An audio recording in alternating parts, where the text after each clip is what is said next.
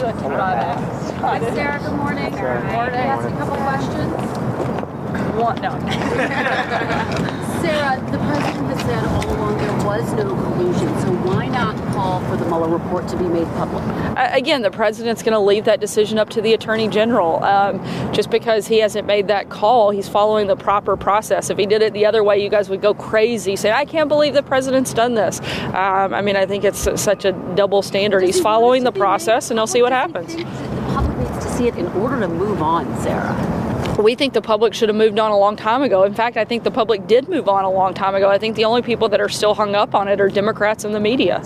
Sarah, yesterday, yesterday a federal judge rebuked the current uh, Labor Secretary Alex Acosta for his handling of a case involving uh, alleged sexual crimes against then young girls.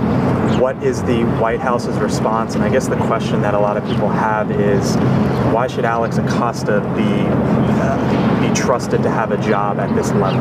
Uh, my understanding is it's a very complicated case, uh, something we're certainly looking into, uh, but that they made the best possible decision and deal they could have gotten at that time. But again, that's something we're looking into, and we'll keep you posted as we have something Does the more. president still have confidence in the Labor Secretary? Uh, again, we're looking into the matter. I'm not aware of any changes in that front. Saying a minute ago. Sorry, I'll come back to you. he was planning a plot against Democrats, against journalists.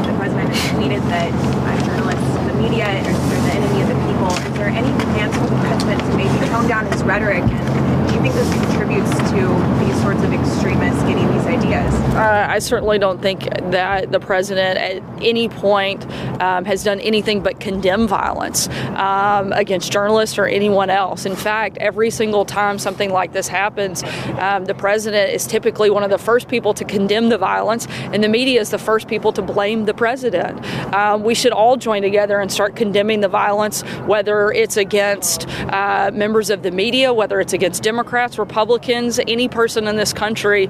Uh, that is unacceptable, and that's why every time it comes up, um, we have been consistent and repeatedly said that we condemn violence in all Sarah, forms. You were saying a minute ago. I'll come back. You were saying a minute ago that there was uh, no need for the campaign to co- collude uh, with the Russians, but there have been so many indictments, there have been some convictions, and there were so many contacts with the Russians. How do you balance that? It's real simple to me. The president, um, far and away, was the better candidate. He had a better message, and he outworked Hillary Clinton. That's why he's president.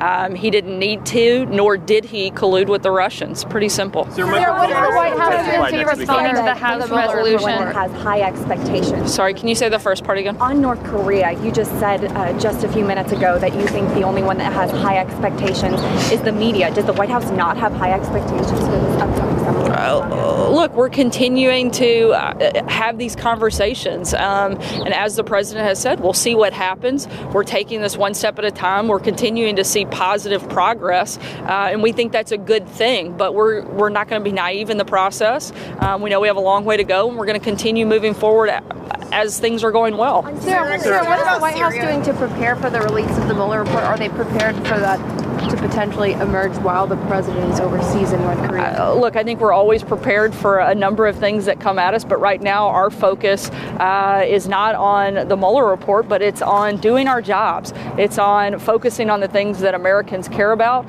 Right now, it's focusing on preparing for the meetings that will take place next week um, and looking forward to having a great trip. Thanks, guys. Sarah really quick.